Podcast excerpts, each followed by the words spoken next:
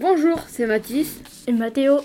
Aujourd'hui, on va vous parler de Miguel Matioli, connu sous le nom de Michou le youtubeur. Il est né le deux octobre deux mille un à Albert dans la Somme.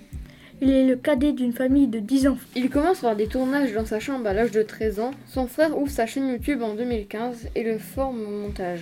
Il suit alors un rythme plus soutenu et mène son activité en dehors de ses heures de cours au collège. Il acquérit une petite notoriété dans les jeux vidéo avec Clash Royale qui lui permet d'atteindre cinquante mille abonnés. Puis sa chaîne YouTube prend de l'ampleur avec Fortnite qui lui permet d'atteindre le million d'abonnés.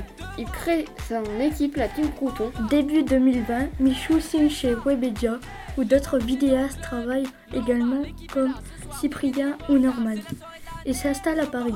Il réalise des vidéos à but humoristique avec d'autres vidéastes tels que Thibaud InShape. Il publie sur YouTube son premier clip musical intitulé Dans le club le sept août deux mille vingt.